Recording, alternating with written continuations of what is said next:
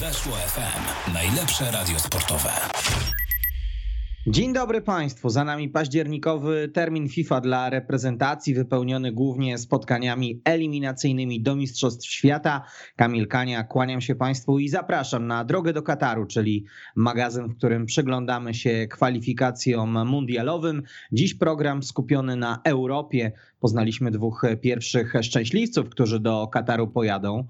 E, będą to Niemcy i Duńczycy. A skoro awans wywalczyli nasi zachodni sąsiedzi, to na początek porozmawiamy z Maciejem Zarębą, entuzjastą niemieckiego futbolu w przeszłości związanym z portalem 2x45 Info. Dzień dobry Maćku. Dzień dobry, witam wszystkich. Niemcy już z mundialową przepustką, tu nie ma żadnej niespodzianki. Jak tobie podobały się te październikowe występy, bo po meczu z Rumunią w Hamburgu, to ja widziałem spore narzekania i porównania kadry Flika do kadry Lewa, a nie jest to komplement. Na pewno nie jest to komplement, zwłaszcza jeśli będziemy to porównać do, do ostatnich miesięcy. E, mimo, że, że Niemcy męczyli się z Rumunią, bo, bo tak to trzeba określić, e, to, to mimo, mimo tych wielu głosów negatywnych były też pozytywy, że, że Niemcy walczyli do końca.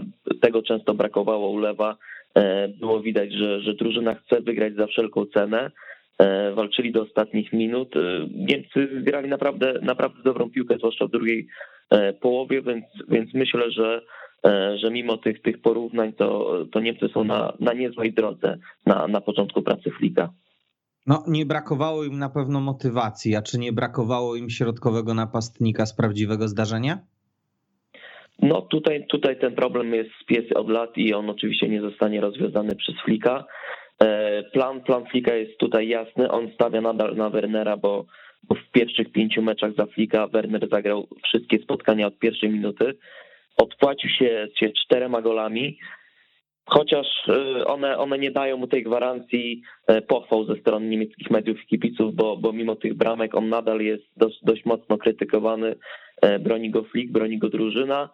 E, ale to na pewno nie jest to, czego oczekują niemieccy kibice od, od środkowego napastnika. Oni wiadomo, że są e, zakochani tutaj e, w Bundeslidze, patrzą na, na Halanda, patrzą na Lewandowskiego, a, a Werner to jest jednak całkowicie inny typ piłkarza, inny typ napastnika i tutaj Niemcy nadal mają problemy. Podobnie jak z obsadą bocznych stref obrony, tutaj ten problem znamy też od lat i, i oczywiście tutaj Flick nie, nie znajdzie od razu nowego Alfonso Davisa czy, czy Filipa Lama. Tutaj trzeba kombinować i te kombinacje na, na starcie wyglądają tak, że, że z lewej strony gra Tilo Kerer, czyli na dobrą sprawę środkowy obrońca.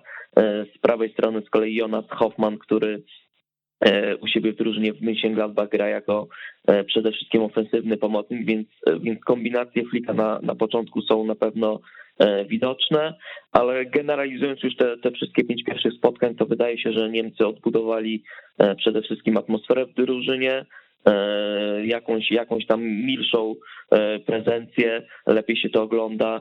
Myślę, że też kibice niemieccy, jak się patrzy na komentarze, są troszeczkę już e, chętniej, jeśli chodzi o oglądanie do reprezentacji. Jest jakieś tam wsparcie, bo, bo odświeżenie było potrzebne i, i na razie wygląda to optymistycznie komplet e, zwycięstw w pięciu spotkaniach pod wodzą Hansa Dietera Flika, 18 bramek zdobytych, jeden gol stracony. Trudno by tutaj optymizmu e, nie było, ale mm, wracam do tego tematu środkowego napastnika. Na ile ty poważnie traktujesz głosy o tym, że powinno się sięgnąć głębiej, skoro mowa o Bundeslidze, sięgnąć do drugiej Bundesligi po wspaniałego na tamtym poziomie Simona Terode? Powiem szczerze, że chętnie, chętnie bym to zobaczył, ponieważ e, w takich meczach jak, jak choćby ten z Rumunią, kiedy Niemcy no, dominowali kompletnie, e, ale brakowało kogoś z kilogramami, kogoś z centymetrami e, i taki Terode mógłby, mógłby się przydać. My to widzieliśmy też na Euro, bo, bo przecież tam, jeżeli pamiętasz mecz z Francją, no to Niemcy tam też długo utrzymywali się przy piłce, widać było, że, że oni to potrafią, ale jeżeli dochodzi do, do pola karnego, to E, to brakowało kogoś, kto, kto mógłby po prostu tę nogę dostawić, e, czy włożyć gdzieś głowę. E, więc Terodę, no wiadomo, to jest piłkarz, który nie sprawdził się w pierwszej Bundeslidze i, i trzeba patrzeć na niego nieco z dystansem, ale, ale tych głosów o tym, żeby go powołać jest, jest sporo, ponieważ Niemcy cierpią często cierpią bez, bez, bez kogoś, kto, kto, kto, kto mógłby strzelić gola, więc, więc myślę, że E, że, że, że tutaj może, może być coś na rzeczy, chociaż nie chcę mi się wierzyć, że, że Flick pójdzie w taką stronę, bo, e, bo on stawia na Wernera, mówi o tym głośno od początku, od początku swojej kadencji, e, rozmawia często z Tomasem Tuchelem, chcą, chcą na tego Wernera E, wpłynąć pozytywnie, bo, bo on nie tylko męczy się e, w, nie, w reprezentacji, również ma problemy w Chelsea. E, oni obaj wierzą w jego talent i tutaj razem, razem wiem z tego, co, co wypowiadają się w mediach, razem chcą zrobić wszystko, żeby ten Werner w końcu się przełamał. Chociaż mi się wydaje, że, że to jest taki profil zawodnika, że, że czego oni by nie zrobili, to on po prostu nie będzie zgrać, nie będzie grać stanie na, na pozycji samotnej dziewiątki. W Chelsea ma Lukaku, a w Niemczech nie ma nikogo, więc, więc tu jest problem. No tak, i pamiętamy, że w Lipsku to też było tak, że często miał jednak tego partnera e, z przodu. To nie był taki typowy killer, choć trzeba przyznać, że w klubie spod znaku czerwonego byka był nieco skuteczniejszy e, niż na wyspach. A co ty byś powiedział na fałszywą dziewiątkę w postaci Serża Gnabriego albo Kaja Havertza, bo e, ja się dziwię, że takiego rozwiązania nie próbuje trener naszych zachodnich sąsiadów. Tak, ale to, to takie próby robił już Lew e, od początku, po, po Mistrzostwach Świata, tych katastrofalnych w Rosji. E, dużo było mowy właśnie o tym, że, że będą grali na fałszywego napastnika. Mi się wydaje, że, że Werner to też na dobrą sprawę jest fałszywy napastnik w takim ustawieniu 4-2-3-1, bo, bo tak jak wspomniałeś, to nie jest typowy killer. E, Serge Gnabry to jest podobny typ piłkarza co Werner, też, też umie strzelić gola, to pokazuje od, e, od wielu lat już można powiedzieć w reprezentacji, bo on w 30 meczach ma 20 bramek strzelonych, więc to jest naprawdę świetny wynik. E, wydaje mi się, że, że no Flick nie ma innego wyjścia, on po prostu musi stawiać na, na Wernera lub, lub, lub właśnie na Gabriego czy Havertza. To nie, to nie są napastnicy, którzy e, będą gwarantowali grę tyłem do bramki, czy, czy coś takiego jak, jak Haaland Lewandowski, to są oczywistości, więc Niemcy będą się męczyć. E, przez, przez najbliższe lata, wydaje mi się, że, bo, bo tutaj problem jest głębszy i, i Simon Terode na pewno go nie, nie rozwiąże. Próby, próby gry, gry wysokiego pressingu znacznie szybszej, e, to, to wygląda lepiej na pewno niż zalewa w tych, w tych pierwszych e, zgrupowaniach Flika, chociaż tutaj oczywiście musimy patrząc, patrzeć na tym dystansem, bo bo rywale byli po prostu słabi. E, Rumuni wyglądali całkiem nieźle piłkarsko. Trzeba przyznać, że, e, że tutaj zagrali fajne spotkanie w Niemczech i jeżeli tutaj już patrzymy na, na baraże, bo, bo to jest potencjalny przeciwnik dla Polaków, no to, to, to tutaj Rumuni naprawdę pokazali się z dobrej strony, ale reszta przeciwników to, no to, to nie jest poziom, poziom Niemców, więc, więc musimy czekać na, na poważniejszych rywali, wtedy poznamy prawdziwą kadrę Flika. Do mundialu nieco ponad rok, ale gdyby Mistrzostwa Świata odbywały się za miesiąc, to czy ty zaryzykowałbyś stwierdzenie, że to jest zespół gotowy do zdobycia medalu? Myślę, że tak. Flick, Flick sam o tym powiedział. No, no powiedział jasno. Po, po zatrudnieniu mnie w, w listopadzie e, w Bayernie nikt nie wierzył, że, że ja zdobędę z Bayernem wszystko, co, co się da. tak? Pamiętam, jak Bayern wyglądał za Kowacza. Przecież e, wówczas mówiło się, że Bayern nie wygra mistrzostwa, a, a wygrał wygrał później wszystko. To myślę, że tutaj jest, taka analogia, że, że podobnie jak Bayern, taki reprezentacja Niemiec ma, ma, ma naprawdę ogromny, ogromny potencjał. E, bez kompleksów może patrzeć na, na Anglików czy, czy, czy, czy na Francuzów. E, jeśli chodzi o te pierwsze jedenastki, oczywiście są problemy na, na bokach obrony, ale Francuzi też mają beznadziejnego Bawarda chociażby, więc, więc myślę, że, że każda reprezentacja dziś ma tam jakieś słabości i Niemcy tutaj nie wypadają jakoś E, o wiele słabiej, potencjał jest ogromny e, i myślę, że, że Niemcy będą, będą faworyt, jednym znowu z faworytów do, e, do medalu, bo sami siebie tak określają. Myślę, że tutaj nie ma, nie ma co ich o to oskarżać, oni mają prawo do tego, ponieważ potencjał jest, tak jak wspomniałem, wielki. Historycznie patrząc też, też są mocni, więc ta zmiana trenera przede wszystkim miała wprowadzić zmianę mentalności wśród piłkarzy i, i to widać na początku tej pracy w lidze. Zyle i Rudiger to jest podstawowa para stoperów, czy widzisz to jednak inaczej? Przed, przed rozpoczęciem pracy Flika, szczerze mówiąc, widziałem to inaczej z Hummelsem, ale początek sezonu Zylego w Bayernie jest zaskakująco mocny. E, gra naprawdę dobrze. Teraz w tych meczach e, w reprezentacji Niemiec też prezentował się świetnie, nawet lepiej od, od Rüdigera, który tutaj jest akurat pewniakiem i w reprezentacji i w Chelsea, więc, więc brak Hummelsa spowodowany po raz kolejny tutaj zaległościami fizycznymi, bo wiemy, że jeżeli Hummels ma jakiekolwiek problemy zdrowotne, no to jego, jego tutaj E, problemy z szybkością są, są nie, do, nie, nie do wyeliminowania, e, więc, więc myślę, że on jeszcze wróci do reprezentacji. Sam mówił o tym Flick, ale na dzisiaj Zille i Rüdiger to, to są pewniaki. Więc, więc myślę, że, że wygląda to e, całkiem, całkiem nieźle, zwłaszcza jeśli spojrzymy na to, jak prezentują się u siebie w klubach, bo, bo przed mistrzostwami Europy o Zile mówiliśmy jako o, o czołgu, który nie nadaje się, się do gry, a, a minęło pół roku i on jest pewniakiem w Bayernie e, i zaraz się okaże, że będzie mógł wybierać sobie e, oferty, jeśli chodzi o przedłużenie kontraktu z Bayernem, czy też do, do wymarzonej Premier League. Tutaj szybko się to zmieniło, bo, bo Zile wrócił na, na dobre tory. Taki największy wygrany początku kadencji Hansa Dietera Flicka, to kto jest dla ciebie? Myślę, że, że Leroy bo, bo tutaj podobnie jak, jak, jak ostatnie tygodnie w Bayernie, tak samo e, reprezentacji Niemiec prezentuje się naprawdę dobrze. Może brakuje jeszcze trochę liczb, zwłaszcza w reprezentacji, ale widać, że Sané e, w końcu, w końcu się budzi. E, był bardzo chwalony po tym meczu z Rumunią. Może nie, niekoniecznie za E, za gole i asysty, których zabrakło, ale zaangażowanie widać było e, bardzo dużo chęci, e, pracował w defensywie i widać, że, że ten zawodnik się zmienił. Miejmy nadzieję, że, że na dłużej, bo, bo to jest wielki talent i myślę, że, że ten początek jest dla niego świetny. Oprócz tego oczywiście wspomniani Hoffman i Kerer, którzy absolutnie nie byli przymierzani do, do pierwszego składu, a, a, a Flick na nich stawia. Zagrali trzy razy obaj E, w pierwszym składzie i wydaje się, że, że na kolejnych zgrupowaniach to również oni będą grali na, e, na, na prawej i na lewej obronie, więc, e, więc myślę, że ta trójka tutaj zdecydowanie może być najbardziej zadowolona ze zmiany trenera, chociaż obserwując już całą reprezentację, to wydaje mi się, że, że wszyscy są zadowoleni z tej zmiany.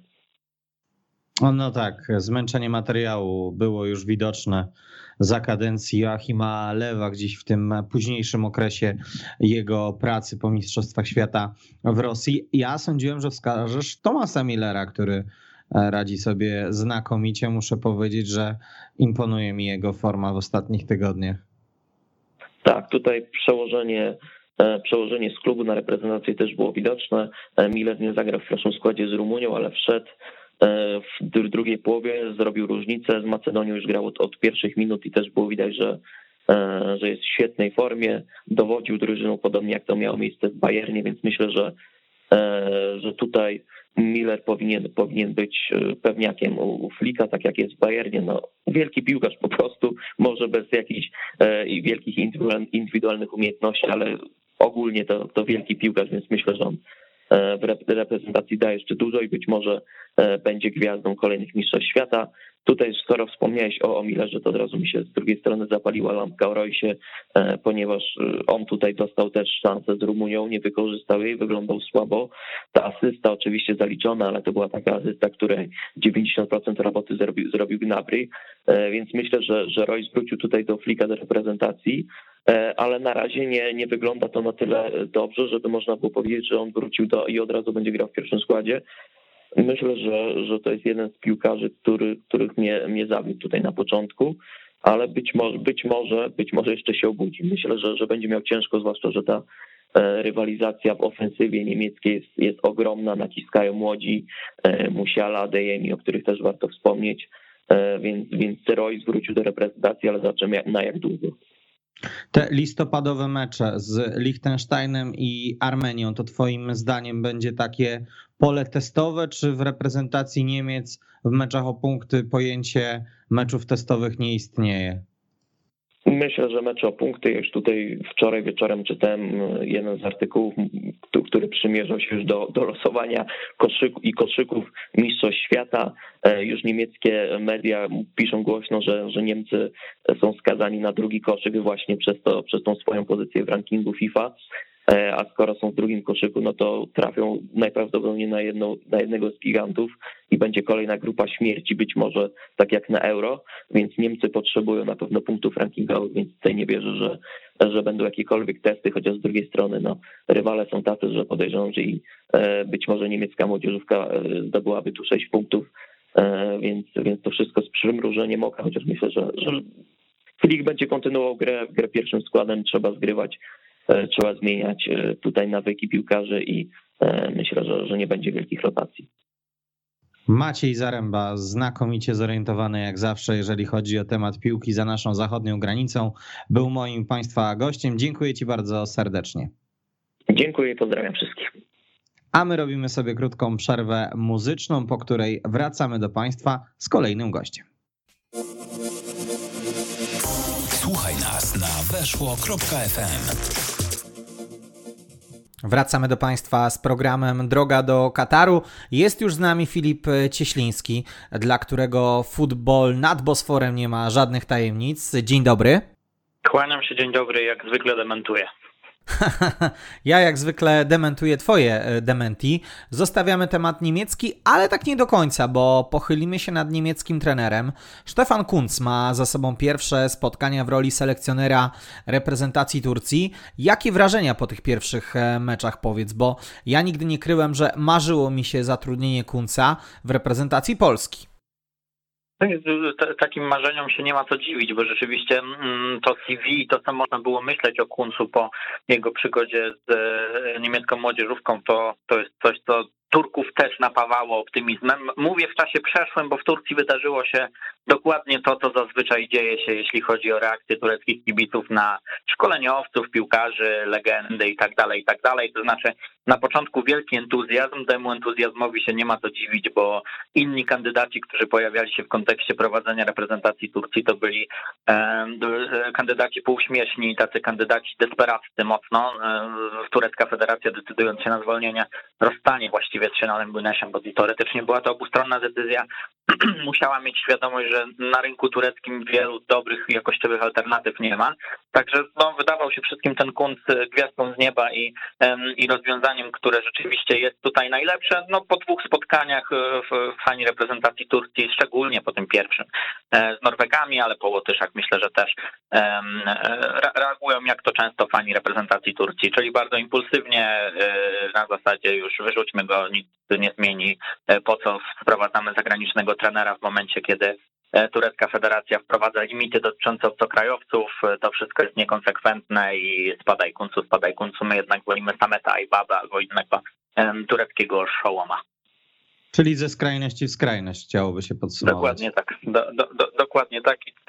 To bywa tam e, absolutnie normalne, natomiast patrząc racjonalnie na to, co na boisku się wydarzyło, no to widać jakiś pomysł. To znaczy Kunc, jeśli chodzi o samą grę, nie wywrócił postawy reprezentacji Turcji do góry nogami, ale postawił na kilku nowych zawodników, jeszcze nie odstrzelując definitywnie odstrzelając, powinienem powiedzieć, definitywnie e, tych, którzy w tej kadrze się od dawna nie sprawdzają, jak chociażby Hakan Czalhanolu, o którego e, wyrzucenie z jedenastki dopraszają się kibice już od bardzo, bardzo dawna. Natomiast e, postawił na kilku graczy, którzy albo byli trochę zapomnieni, jak Janer Erkin, on dwa razy rozpoczął spotkanie na lewej obronie, gdzie Turcy rzeczywiście nie mają zbyt wielu dobrych zawodników, którymi mogą szartać. Grał tam w trakcie Mistrzostw Europy, przypomnijmy, Umut Merasz, wtedy zawodnik e, e, Ligi Francuskiej drugiej, obecnie trzeci lewy obrońca w kolejności w Besiktaszu.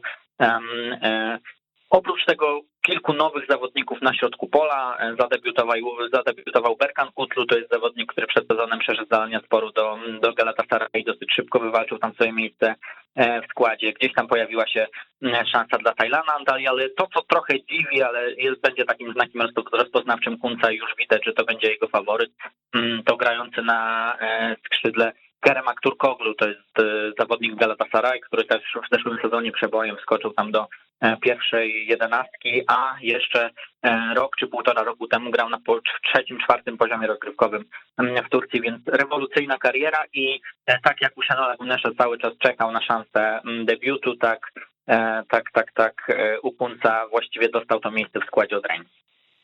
Natomiast e, trzeba chyba w obronie niemieckiego trenera stwierdzić, że on to najtrudniejsze i najważniejsze spotkanie tego roku to rozegrał na samym początku, bo to chyba mecz z Norwegią uchodził za ten najważniejszy. No, z jednej strony na obronę, z drugiej jednak to najważniejsze spotkanie nie zostało wygrane. W chwili obecnej Turcy e, muszą czekać na rezultaty rywali, to znaczy muszą się modlić o to, żeby, e, żeby Norwedzy w tej ostatniej kolejce e, nie natrafili na Holendrów zmęczonych, na Holendrów znudzonych, tylko na Holendrów, którzy rzeczywiście będą chcieli wygrać to spotkanie, no bo Turcy samymi swoimi zwycięstwami awansu już nie wywalczą. Mogłoby tak być, gdyby wygrali z Norwegami, a to spotkanie, jeśli ktoś oglądał, no było bardzo bardzo pływające między jedną a drugą stroną. To znaczy momenty dominacji Turków przeplatały się z momentami dominacji Norwegów i chwilami była ona na tyle duża, że e, szczególnie jak wspomnimy sobie pierwsze spotkanie między tymi drużynami, gdzie Turcy zagrali naprawdę bardzo dobrze, jeden z najlepszych spotkań za kadencji Shenale Guinesha e, i dodamy do tego fakt, że przecież nie było dwóch liderów tej reprezentacji, mówię tutaj o Norwegach, czyli Halanda i Aleksandra Torlota, którego w Turcji boją się szczególnie, wszak to były król strzelców Super League, no to wydaje się, że Turcy mogli z tego spotkania wycisnąć, wycisnąć więcej. Mm, zarzuty w mediach i zarzuty od kibiców pojawiają się wokół e, tych właśnie kilku opcji, mm, na które zdaniem kibiców Kunt nie powinien stawiać, czyli ślepa wiara w Kana Chalhanolu, e, czyli właśnie to, że e, cały czas są problemy z lewą obroną i teraz fakt, że wrócił do kadry Jan Rerkin wcale ich nie rozwiązują. Faworytem kibiców jest Rydwan Ilmaz, obrońca Besiktaszu i wydaje się, że rzeczywiście to jest jego czas w reprezentacji. Natomiast jest to zawodnik bardzo młody i Kunc chyba trochę obawiał się mm, postawić na niego, zarówno w tym pierwszym, jak i, jak i w drugim spotkaniu. Natomiast te zarzuty będą się pojawiały. Do tego sam Kunc e, wraz ze sztabem i wraz z Hamitem Altintowem, który sprowadzał go do e, reprezentacji Turcji w roli takiego dyrektora e, Tureckiej Federacji specjalnie wyznaczonego do tej roli, żeby, mm, żeby znaleźć trenera, zaopiekować się, zbudować wokół niego sztab, no to mm, cała ta grupa wdaje się w takie medialne przepychanki z tym e, gronem trenerów e, odrzuconych. Szczególnie widoczna była taka, taka wymiana uprzejmości między Sametem a Ibabą, czyli właśnie jednym e, z faworytów mediów do tego, żeby objąć reprezentację Turcji, a właśnie Altintopem, natomiast bezpośrednio w kontekście e, Kunca, gdzie Aybaba e, zarzucał, że tureckich piłkarzy są w stanie zrozumieć tylko tureccy trenerzy i to w tak wielkim narodzie powinno się szukać właściwych rozwiązań, jeśli chodzi o wybór trenera, a sam Hamid Altintop jest bardziej Niemcem niż Turkiem i nie powinien tutaj robić za, za autorytet i nie powinna być mu taka rola powierzana. Hamid Altintop dosyć mocno na to, na, na to odpowiadał. Także wokół pojawienia się Kunca nie tylko z powodów piłkarskich w mediach i wśród kibiców dużo się dzieje. To na pewno sprawy e, nie ułatwia. Mm, jesteśmy w sytuacji, gdzie gdyby nie gol w doliczonych e, minutach meczu Turcja-Łotwa, przepraszam za skakanie e, po tematach, ale, ale tutaj akurat to, to jest rzeczywiście decydujące. Gdyby nie ta bramka po rzucie karnym w 98 minucie, gdzie doliczonych było, było 3 czy 4, więc tam Turcy mogą mówić o wielkim szczęściu, to, to prawdopodobnie teraz Kunt byłby już wykopywany, przynajmniej medialnie, przynajmniej przez kibiców z tego, z tego stanowiska, mm, bo remis z Łotyszami, remis z Norwegami tak naprawdę zabrałby Turkom szansę na e, awans na mistrzostwa, a to jest cel, który przed nim turecka federacja postawiła e, i, e, i pewnie z niego będzie bezpośrednio rozliczany. Tak, ja jeszcze tylko wyjaśnię, że w tym moim pytaniu i usprawiedliwieniu wobec Stefana Kunca było to, że to nie jest łatwe tak wejść od razu do reprezentacji. Oczywiście tego od niego wymagano i, i ja to doskonale rozumiem. E, ty już wyprzedziłeś trochę, trochę wątki, no i faktycznie przejdźmy do tego, co działo się w Rydze. E, no bo Turcy spotkali się ze swoją, Hiszpanii nazywają to Bestia Negra a więc no, takim najgorszym możliwym przeciwnikiem e, z Łotwą. Łotwą, która kiedyś pozbawiła ich e, występu na Euro 2004 podczas baraży, a, a dodajmy, że wtedy Turcja była trzecią drużyną globu. No i tutaj też były męczarnie. W dodatku męczarnie, które jak już padł gol, to, to nie w tę stronę, która Turkom się marzyła. Rzeczywiście to coś jest dziwnego z tymi Łotyszami. Turcy nie mają drugiego takiego rywala, z którym graliby tak często i grałoby im się tak źle, no bo w samym XXI wieku możemy naliczyć bodaj 6 czy 7 spotkań zakończonych remisem i jedno spotkanie zakończone e, zwycięstwem e, Łotwy, więc przełamanie tej serii to jest na pewno wielkie osiągnięcie i mały cud, ale rzeczywiście na boisku wyglądało to E, chyba jeszcze gorzej niż te ostatnie spotkania Turcja-Łotwa, bo kiedy w ostatnim meczu jeszcze za Szenola Guinesza e, Łotysze byli w stanie wyciągnąć wynik z 1-3 na 3-3, e, to, to jednak Turcja była stroną dominującą, a, a, a Łotwa była w stanie ukłąsić ich takimi mocnymi kontratakami. Tam ewidentnie nie grała turecka obrona. Mm, a podczas tego spotkania przedwczorajszego już Turcji z, z, z, z Łotyszami, Turcji Kunca z Łotyszami, E, to Łotwa była stroną przez większość spotkania prowadzącą grę dominującą, no może nie przez większość, ale przez, przez, przez znaczną e, część, więc tam e, w żadnym wypadku nie można by było po spotkaniu powiedzieć, że ten remisowy wynik jest, mm, jest wynikiem niesprawiedliwym. Finalnie udało się doprowadzić do zwycięstwa Turków, ale w okolicznościach bardzo nerwowych, szalonych, dosyć chaotycznych. Najpierw ta pierwsza bramka strzelona, wyrównująca przez Serdara Dursuna, tutaj też akurat duże E, duże słowa pochwały dla Kunca za to, że na Dursuna postawił. To jest zawodnik, który był królem strzelców drugiej Bundesligi, teraz trafił do, do Fenerbahce. Od bardzo dawna mówił, że E, mimo tego, że urodził się e, w Niemczech, posiada niemiecki paszport, to Turcja jest jego, jego tym wybranym narodem. Z jednej strony oczywiste, bo e, nie miałby szans grać w reprezentacji Niemiec, z drugiej strony rzeczywiście to jego przywiązanie do, do ojczyzny ojca było, było tutaj bardzo, bardzo zauważalne i, i on wielokrotnie w mediach podkreślał, że chciałby w tej reprezentacji zagrać. Wstrzymywał go długo z, z powołaniem i z, z debiutem Shenol Gunesz. Jak się okazuje teraz na podstawie medialnych doniesień wynikało to z jakiejś e, utarczki słownej, która doszła między mm, trenerem a Dursunem, kiedy on grał jeszcze, e, jeszcze kilka lat temu e, w Turcji. Shenol prowadził wtedy Bursaspor i, i panowie starli się słownie.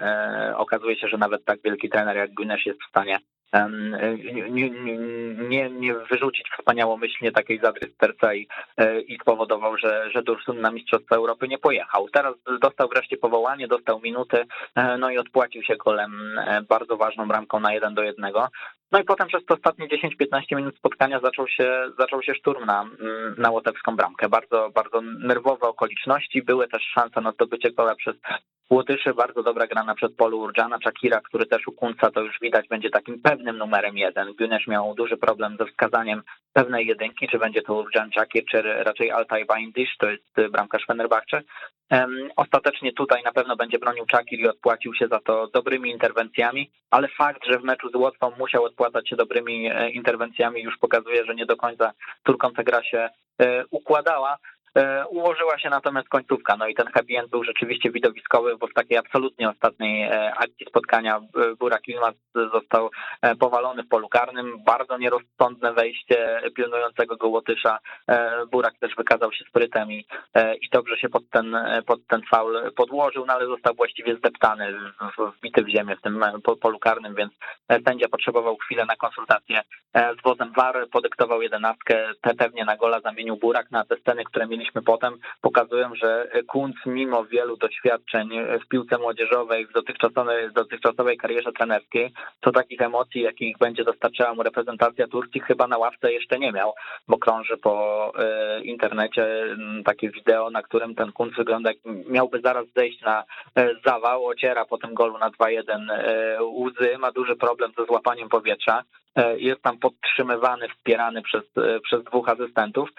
Także e, myślę, że w, w najgorętszych związanych z Turcją, którą przecież zna Kunc, bo był kiedyś piłkarzem Besiktaszu, snach nie przypuszczał, że aż tyle emocji czeka go w tych dwóch pierwszych spotkaniach. Pewnie prędzej stawiał, że takie emocje mogą być w meczu z Norwegami, finalnie dosyć nudnym, a nie z Łotyszami, które ważył się do ostatnich minut. Patrzę sobie na to, jak układa się kalendarz e, dziewiątej i dziesiątej kolejki zmagań w tej grupie i takie mam wrażenie, że dla Turcji to lepiej by było, jakby te kolejki były odwrócone.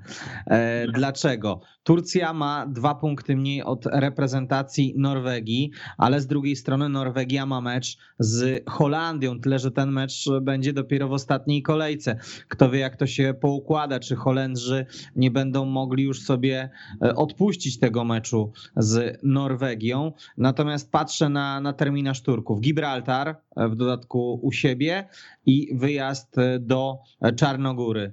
Sześć punktów, czy jednak znowu coś podobnego jak podczas tego październikowego zgrupowania? No, muszą myśleć, marzyć i celować Turcy w 6 punktów. E, Czarnogóra prawdopodobnie, e, nie mam teraz tabeli przed sobą, ale z tego co pamiętam, to już nam, e, już nam w tych zmaganiach się, się za bardzo nie liczy.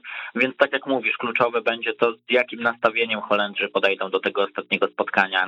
Jeśli twierdzą, że, że przychodzą na wybieganie i i mogą sobie spokojnie pozwolić na powiedzmy remis albo, e, albo nawet porażkę, no to wtedy, e, to wtedy Turcy mają, mają wielki problem. Jeśli Holendrzy będą grali swoje, to reprezentacja Norwegii naprawdę nie ma aż tak dużego potencjału, żeby, żeby móc Holendrom zagrozić. No i powinna to spotkanie przegrać. No ale przede wszystkim Turcy muszą myśleć o sześciu punktach. To nie będzie wcale aż tak łatwe. No z jednej strony mówimy o tych czarnogórcach, ale drugi, jak ja pamiętam pierwszą połowę meczu z Gibraltarem jeszcze dla Sienola Gunesza, to szczerze mówiąc mówiąc, e, tamto 0-0 było takie ze wskazaniem na, na Gibraltar, także i na to spotkanie będę patrzył z lekką, e, z lekką obawą. Turcy muszą zakładać scenariusz, w którym decydować będą o awansie gole, także ten mecz z Gibraltarem muszą wykorzystać do tego, żeby dużo nastrzelać e, i, i to jest na pewno zadanie, które będzie stawiał Kunc przed swoimi zawodnikami. To też będzie ciekawe do obserwacji taktycznie, bo Turcy przyzwyczaili nas do gry tym jednym napastnikiem, tylko Burakiem Ilmazem, wspieranym przez takich schodzących napastników e, ze skrzydeł. Czasem był to Kenan Karaman, ostatnio częściej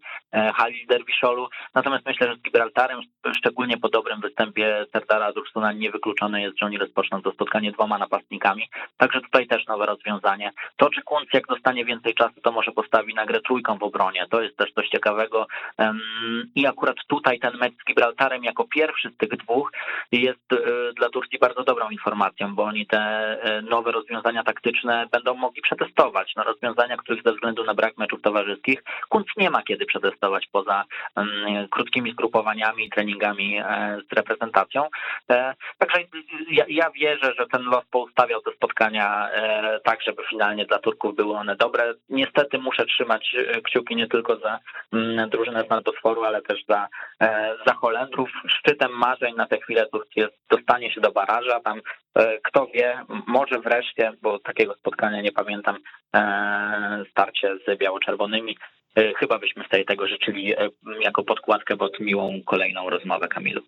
Tak, tak. Zresztą ja, ja, jako fan reprezentacji e, Turcji też e, bardzo chętnie bym mecz z Polską e, sobie zobaczył, choć nie wiem, czy to byłby dla nas taki łatwy rywal. Natomiast na koniec pytanie do ciebie, jak ty procentowo oceniasz te, te szanse na baraże? Bo na awans to, to już tak jak powiedziałeś. No tak, tak, tak.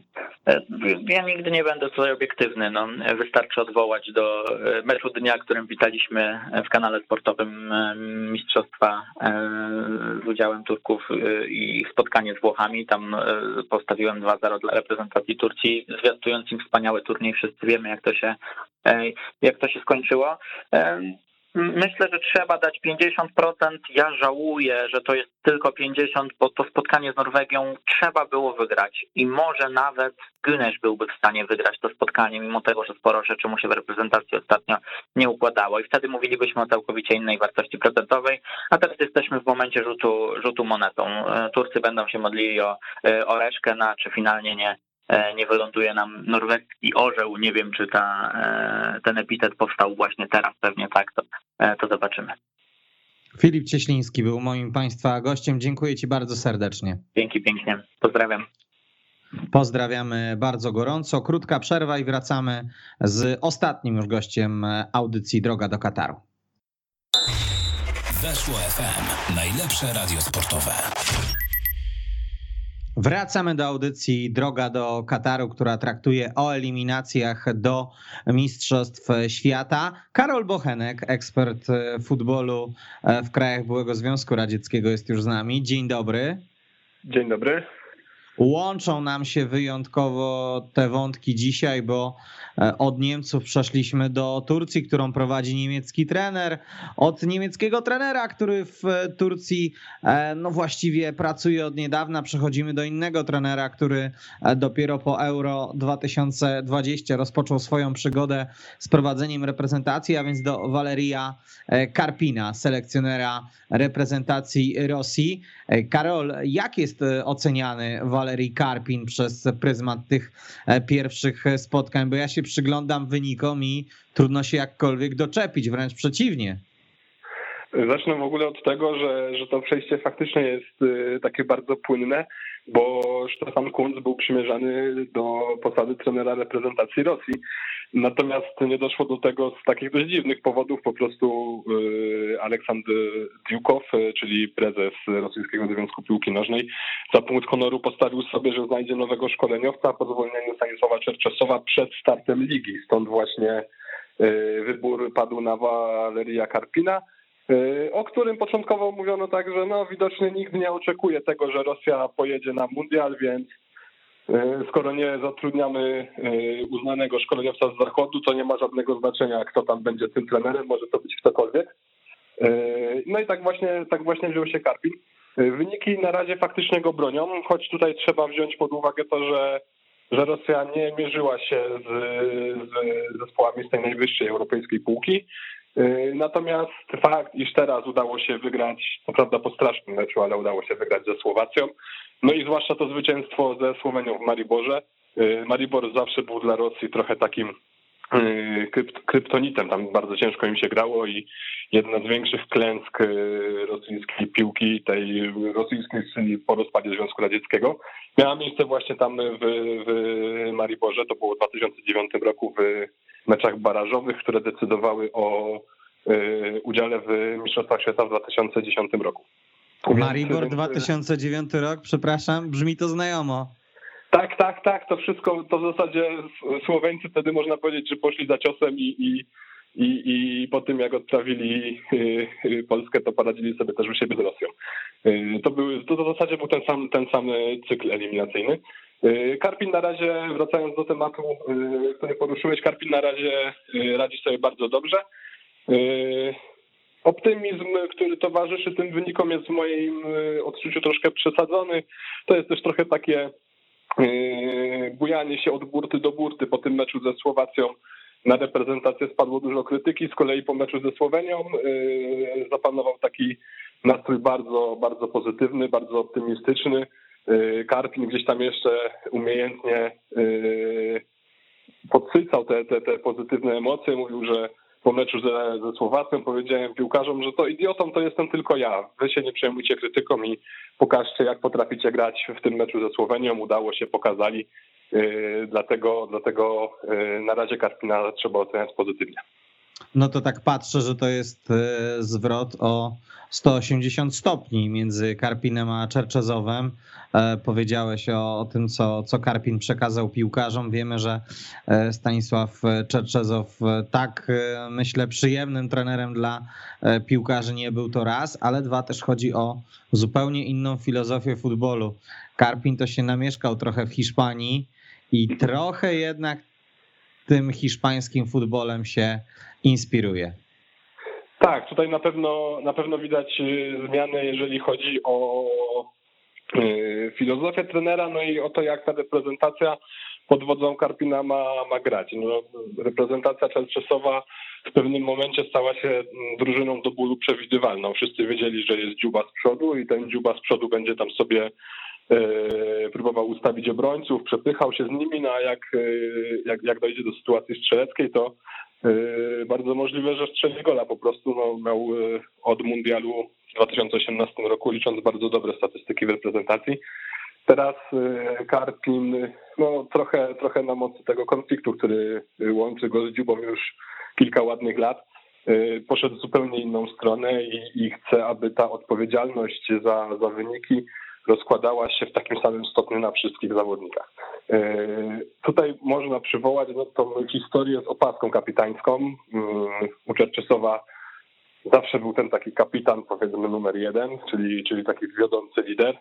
Od mundialu w 2018 roku, czy po mundialu tym liderem został Dziuba. I on rzeczywiście czuł się w tej reprezentacji jak, jak u siebie w salonie.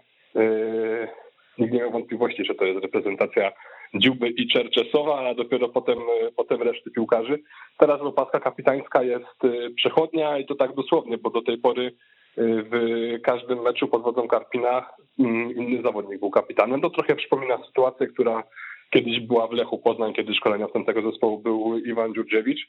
I, i y, Karpin mówi wprost, że on kapitana jako tako nie potrzebuje, bo nie potrzebują go zawodnicy. Ta, ta sytuacja z, z przechodnią opaską to jest właśnie decyzja zawodników, to jest ich wybór i przed każdym meczem Karpin po prostu proponuje, że no dobrze, to dzisiaj może wyprowadzi nas na boisko ten i ten zawodnik, drużyna albo się zgadza, albo się nie zgadza i w ten sposób to funkcjonuje. Y, Karpin w ten sposób chce pokazać, czy ta drużyna chce pokazać, że losy y, tej reprezentacji są zależne w takim samym stopniu od wszystkich jej członków. Mhm. No tak, no to jeżeli chodzi o taki mentalny aspekt, na pewno e, jest to dobre. Patrzę sobie na te wyniki reprezentacji Rosji pod wodzą Waleria Karpina. E, siedem bramek strzelonych, jeden gol stracony, e, cztery z pięciu meczów wygranych, z czego cztery spotkania zakończone na zero z tyłu. No, naprawdę optymistycznie. No nie da się ukryć. Natomiast mówimy cały czas troszkę o suchych wynikach, prawda? Jeżeli, jeżeli yy, patrzymy na to, jak wyglądała gra reprezentacji Rosji przez 90 minut, czy to w meczu z Maltą na przykład, który był, no udało się wygrać pewnie głównie dlatego, że jednak klasa zawodników jest tutaj nieporównywalna, natomiast yy, trudno mówić, aby w tym meczu yy, Rosja miała jakąś gigantyczną przewagę i nie pozwoliła w żaden sposób rywalowi dojść do, do głosu. Podobnie ten mecz ze Słowacją, no tutaj drużyna oczywiście dużo lepsza niż Malta, natomiast y, jeżeli patrzymy na to, jak Rosjanie wyglądali na tle tej Słowacji, no to, to specjalnie nie ma ich za co chwalić i, i na to praca rosyjska też zwracała uwagę. Y, natomiast koniec końców te wyniki są, są dobre. Y, no ale z drugiej strony to jeszcze nie jest ten postęp, którego pewnie oczekiwano w tej nowej erze, w erze po Stanisławie Czerczesowie, no bo warto pamiętać, że e, Stanisław Czerczesow też doprowadził reprezentację do takiego poziomu, że e, Rosja nie musiała obawiać się meczów ze słabszymi rywalami, czy nawet e, z rywalami o porównywalnym potencjale, z tymi potrafiła sobie radzić. Natomiast przegrywała te spotkania bardzo wyraźnie zresztą z zespołami, które stoją półkę wyżej, i, i mimo dużego... Znowu brzmi to znajomo, znowu brzmi to znajomo. Halo? Mówię, że znowu brzmi to znajomo. No tak, tak, tak. To, to możemy, możemy gdzieś to sobie y, porównywać z, z, naszą reprezentacją, no ale, ale, ale takie są właśnie fakty i, i pewnie, pewnie Karpin y, jako taki swój nadrzędny cel stawia sobie to, aby aby gdzieś e, tę tą, tą blokadę, która cały czas e, dzieli Rosję od tych najlepszych zespołów, e, przełamać. Reprezentacja Rosji dzięki tym październikowym występom no, wywalczyła sobie takie swoiste pole position w tej grupie. Dwie kolejki do końca zmagań. Zborna ma dwa oczka więcej od reprezentacji Chorwacji. Rosja zagra u siebie z Cyprem, a następnie na wyjeździe właśnie z Chorwacją. Zakładając, że jednak nie potknie się w spotkaniu z Cypryjczykami, a Chorwacji uda się wywalczyć komplet punktów na e, Malcie, to ten mecz e, ostatni będzie tym spotkaniem decydującym. Zastanawiam się, na ile ty na ten moment oceniasz szansę e, Rosji na wygranie tej grupy i awans na mundial bezpośrednio. Wiesz co, ja cały czas patrzę bardziej na ten mecz z Cyprem, bo, bo Rosjanie, czy rosyjska reprezentacja ma to do siebie, że niezależnie od okresu, od tego, kto jest trenerem, yy, zdarza się jej potknąć w takim meczu teoretycznie prostym i zaprzepaścić trud włożony w spotkania eliminacyjne w całym tym yy, cyklu. Natomiast jeżeli chodzi o, o sam awans i kwestię, kwestię tego awansu bezpośredniego, to tutaj w mojej ocenie Chorwacja cały czas jest faworytem do wygrania tej grupy. Y, I, I wydaje mi się, że Rosjanie będą musieli naprawdę y, zagrać mm, no, na poziomie, na poziomie do którego nie zbliżyli się od pewnie meczów tych z Mundialu z 2018 roku. Tutaj wracamy troszkę do tego, o czym mówiłem wcześniej, czyli o tej konieczności Mm, przełamania jakiejś nie klątwy czy, czy czegokolwiek, co sprawia, że, że, że Rosjanie od dłuższego czasu nie potrafią pokonywać tych zespołów e, lepszych od siebie. Chorwacja nawet jeśli aktualnie e, nikogo nie powala na kolana, to to potencjałem cały czas jest zespołem lepszym na pewno. Karol Bochenek, ekspert futbolu w krajach byłego ZSRR, był moim Państwa gościem. Dziękuję Ci bardzo. Dziękuję również, pozdrawiam. Pozdrawiamy bardzo gorąco, drodzy Państwo. E, za nami październikowy termin FIFA dla reprezentacji na mecze eliminacyjne w Europie. Sytuacja jest bardzo ciekawa i mam nadzieję, że trochę udało nam się tego dowieść w dzisiejszym programie. W listopadzie też wielkie emocje przed nami. E, wówczas wszystko będzie już jasne. Kto awansuje bezpośrednio, kto weźmie udział w e, barażach. Kamil Kania, kłaniam się Państwu nisko, dziękuję za uwagę i do usłyszenia. Weszło FM, najlepsze radio sportowe.